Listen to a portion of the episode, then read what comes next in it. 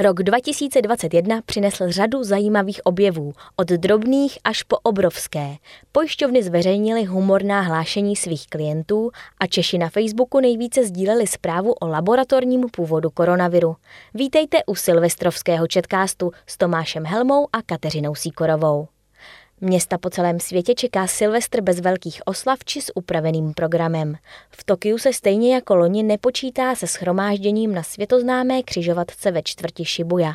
Londýn zrušil oslavu na Trafalgarském náměstí, neboť podle starosty musí být bezpečnost na prvním místě a v New Yorku bude moci spouštění koule na Times Square přihlížet maximálně 15 tisíc diváků. Za pokračujících problémů se šířením koronaviru bude i letos na mnoha místech příchod nového roku jiný než před pandemií, bez velkých akcí či s upraveným průběhem. Například vyhlášený ohňostroj nad přístavem v australském Sydney i přes rostoucí počty nakažených proběhne. Očekává se však menší počet diváků. Na většinu míst s výhledem se totiž dostanou jen lidé z lístky a jejich počet je omezený. Režim je i tak volnější než loni, kdy měli lidé zakázáno ohňostroje sledovat přímo z přístavu. V některých azijských zemích jsou opatření výrazně striktnější, ačkoliv jsou tam hlášené počty infekcí oproti západní Evropě či USA zanedbatelné. V tokijské Šibuji nejen, že byly odvolány plány na oslavu, která se dříve řadila k největším na světě, ale také je zde v pátek a v sobotu zakázána konzumace alkoholu na veřejnosti. V indické metropoli Dili úřady zakázaly veškeré společenské akce. Restrikce platí také v částech Afriky. Například Kapské město v Jihoafrické republice zavedlo zákaz vycházení mezi půlnocí a čtvrtou hodinou raní a na veřejných místech platí povinné nošení roušek. V Maroku jsou silvestrovské oslavy zakázané, zatímco v hlavním městě Ugandy Kampale nesmí lidé odpalovat pyrotechniku. Za rekordních přírůstků infekcí jsou hromadné oslavy na náměstích zrušené po celé Evropě. Koncerty a ohňostroj na Elizejských polích v Paříži jsou zrušené. Velké akce neuspořádají ani v Římě, Benátkách nebo mnoha španělských městech.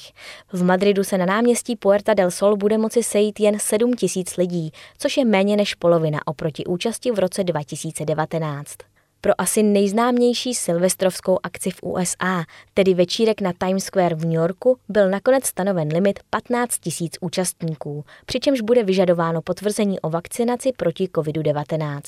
Před pandemí se tam na Silvestra běžně scházelo skoro čtyřikrát tolik lidí. Náměstí na Manhattanu se má znovu na příchod nového roku zaplnit po roční pauze, zatímco New York denně hlásí přes 20 tisíc nákaz koronavirem. Odpočet konce roku 2021 v parku Grand Park v Los Angeles je naproti tomu naplánován bez davu diváků a druhým rokem po sobě bude zakázáno hromadné sledování ohňostroje na vyhlídkové věži Space Needle v Seattleu. Plány se naopak neruší ani neomezují v Las Vegas, kde očekávají před silvestrovskou nocí přes 300 tisíc návštěvníků.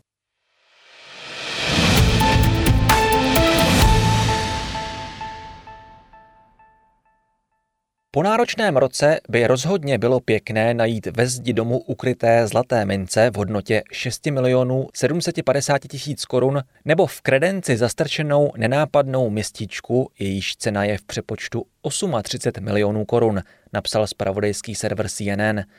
Často nás přitahují vzácné nálezy na nečekaných místech, stejně jako historické vykopávky vrhající nové světlo na minulost lidstva. V letošním roce se sice nenašel žádný záhadný monolit v poušti, ale ani tak nebyla nouze o neuvěřitelné nálezy, ať už malé jako korálky, nebo velké jako celé město. Zlatý prsten s fialovým ametistem, který měl údajně nositele chránit před kocovinou z nemírného požívání alkoholu, se našel v nalezišti v Javne, kde bývalo, jak jinak, jedno z největších známých vinařství Byzantské říše. Izraelský úřad pro staré památky, který v listopadu o nálezu informoval, uvedl, že se šperk našel jen 150 metrů od vykopávek někdejšího skladiště, které obsahovalo amfory, druh nádob používaných ke skladování vína. Vlastníkem prstenu byl patrně movitý Byzantiec, žijící mezi třetím a sedmým stoletím našeho letopočtu, který by mohl být překvapený, že i po 15 letech dál hledáme dobrý lék na kocovinu. Když v roce 2016 spadl ze zdi jistého domu v Římě obraz, poslala ho rodina restaurátorům. Tím se spustil řetězec nečekaných událostí. Restaurátoři zjistili, že jde ve skutečnosti o dílo Klanění tří králů od slavného nizozemského malíře Rembrandta. Tento obraz byl dlouho považován za ztracený a předpokládalo se, že se dochovalo jen několik kopií. Letos v létě bylo restaurované dílo, které vzniklo v letech 1632 až 1633, představeno veřejnosti. Co bylo největším objevem roku? Celé tři tisíce let staré město, největší, jaké se kdy v Egyptě podařilo archeologům objevit, vykopané spod nánosů písku. Starověké město bylo po staletí v zapomnění, přestože se nacházelo poblíž jedněch z nejznámějších egyptských památek ve městě Luxoru. Město bylo vystavěno před zhruba 3400 lety v době slavné vlády faraona Amenhotepa III. V nově objeveném městě se našly téměř kompletní zdi domů a pokoje jak s předměty denní potřeby, tak s prsteny, vyobrazeními skarabeů a barevnými keramickými nádobami, stejně jako cihly s Amenhotepovou kartuší, tedy oválným rámečkem, do něhož se zapisovalo faraonovo jméno.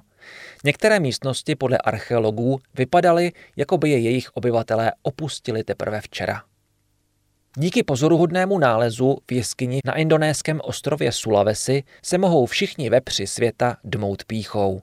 Archeologové totiž rozhodli, že zachovaná malba prasete celebeského, pocházejícího z doby před nejméně 45,5 tisíci lety, je nejstarší přeživší malbou zvířete na světě. A aby toho nebylo málo, na výjevu zachyceném na stěně jeskyně jsou ještě dva další vepři. Podle mínění archeologů se jedno prase patrně dívá na souboj zbývajících dvou. Čínští archeologové vykopali zhruba 500 předmětů ze skupiny obětních jam v jihovýchodní části země, nedaleko města Chengtu.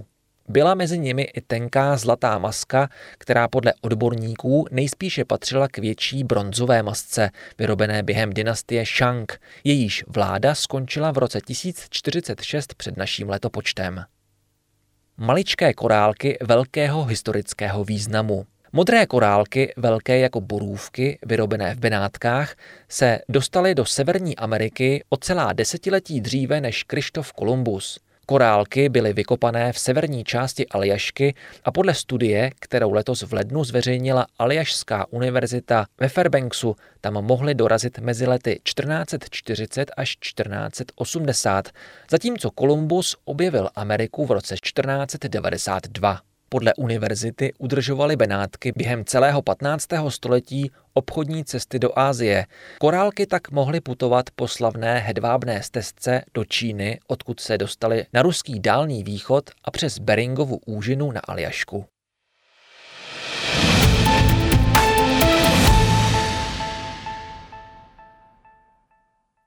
Pracovníky na infolinkách pojišťoven občas zaskočí například dotazy na pojištění zranění z bíčích zápasů nebo ze skákání po střechách domů.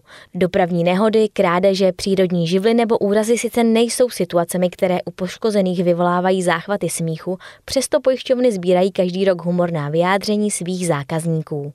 Například zranění jednoho klienta vylíčila jeho manželka takto. Při našem tradičním vánočním polipku pod větví jímelí připevněnou na lustru manžel při své výšce o větev zavadil. Tím rozhoupal lustr, který se mu následně zřítil na hlavu. Já stihla uskočit. Zhlášení škody po krupobytí pojišťovny vybrali toto.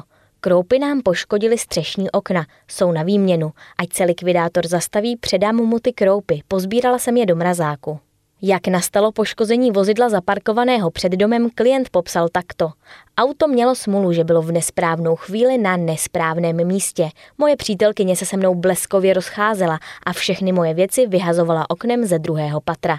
Dokud házela oblečení, tak to šlo, ale nakonec letěla i tenisová raketa, obraz a pánvička na stejky. Dále se například klient pojišťovny Allianz dotazoval – Mám doma akvárko a zkratoval mi motorek pro ohřev vody. Teď mám místo akvária rybí polévku. Bude se mi na to vztahovat pojištění? To Evropská pojišťovna řešila situaci, kdy tři mladé ženy jeli na dovolené v Bulharsku na Tobogánu, kam je vpustil pracovník hotelového akvaparku. Tam však nebyl dostatek vody, takže všechny utrpěly bolestivé odřeniny na pozadích a loktech. Jiná klientka musela zrušit svou dovolenou hned po jejím nákupu, protože si ještě v pobočce cestovní kanceláře, kde si ji zařídila, zlomila nohu v kotníku, když přehlédla schod.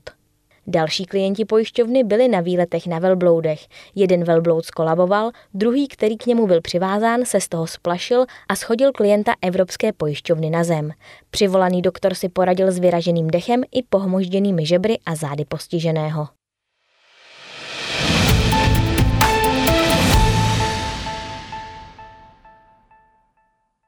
Nejvíce sdílenou zprávou na českém Facebooku byl letos příspěvek webu Aeronet o výrobě koronaviru v laboratořích. Zpráva s údajným potvrzením bioložky Soně Pekové měla celkem 41 tisíc sdílení, uvedl to web investigace.cz. Na druhém a třetím místě následují zprávy o očkovaných na JIP v Rakousku a údajně unikátní metodě českých PCR testů. Na čtvrtém místě je opět zpráva z konspiračního webu Aeronet o tom, že Rada Evropy údajně zakázala povinné očkování. Celkem je zřetelně vidět, že v roce 2021 COVID převálcoval prakticky jakákoliv jiná témata, a to jak v mainstreamových, tak v bulvárních či konspiračních médiích, uvedl datový analytik investigace CZ Josef Šlerka. Investigace CZ analyzoval téměř půl milionu zpráv z 63 českých spravodajských a publicistických webů, a to včetně serverů konspiračních či bulvárních. Přinesl pak analýzu toho, jaké zprávy byly na Facebooku v roce 2021 nejzdílenější a které vyvolaly nejvíce reakcí.